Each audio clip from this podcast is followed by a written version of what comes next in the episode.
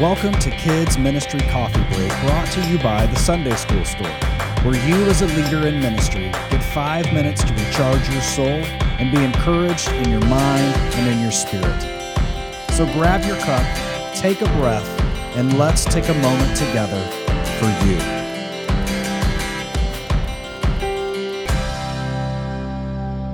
Good day. Today's break is called Consider the Sparrows. Did you know that you are happier when you have less choices? You worry less. It's scientifically proven that if you have less choices, you will have less stress. Think back on the last time you went to an ice cream shop, for example. Did they have a bunch of flavors to choose from? And maybe you know about one ice cream shop I grew up with, Baskin Robbins 31, 31 flavors, 31 choices. And how long I'd just stare at all the flavors and wonder which is the one I should choose. And by the time I'd choose one, I'd think of another one. Maybe I should get that one. And then I'd finally get one and get it in the cup and start to eat it and wonder, did I choose the right one? Right? You have this experience?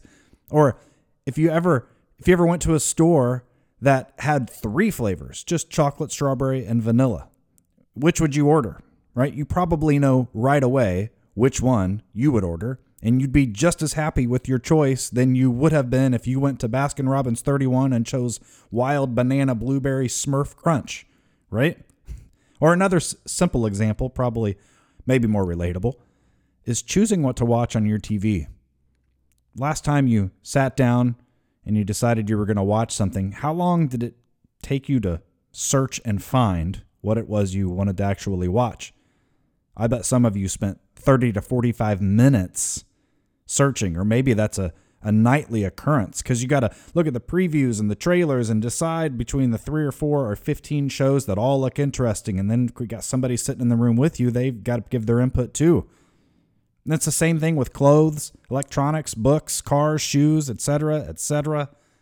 Some people, in response to this stress that can come and everyday things that should bring us joy or maybe help us relax, some people are intentionally simplifying their lives to have less choices. I know that sounds weird, doesn't it? Maybe you're one of these people and you're saying, no, it's not weird, it's wonderful. People are cleaning out closets, they're donating shoes, they're unsubscribing to some of their many media services, they're purging their homes. Some are even streamlining what they offer in work in their ministry. Instead of something different every single night or every week, they're simplifying because they are understanding that less choices equals less stress. When Jesus talks about not worrying, he says to consider the lilies and the sparrows. They don't spin and toil, they don't gather, and they don't worry. They don't even choose, do they? Yet, they have everything they need, they are beautiful, and they are content. They're cared for. What would it look like to make your life simpler? What things are you worrying about that you could stop worrying about? Where do you have too much stress? And wonder, maybe you have too many choices in that area.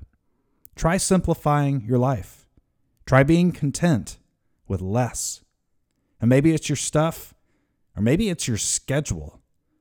Whatever it is, explore, experiment, see where you can purge your life of stress and worry. Consider the sparrows, friends. Actually stop. Look out your window, see one if you can, and consider their life. Consider as Jesus asked us to. And then go and be like the sparrows less choice, less worry, less stress, more joy. See what a simple life can offer you.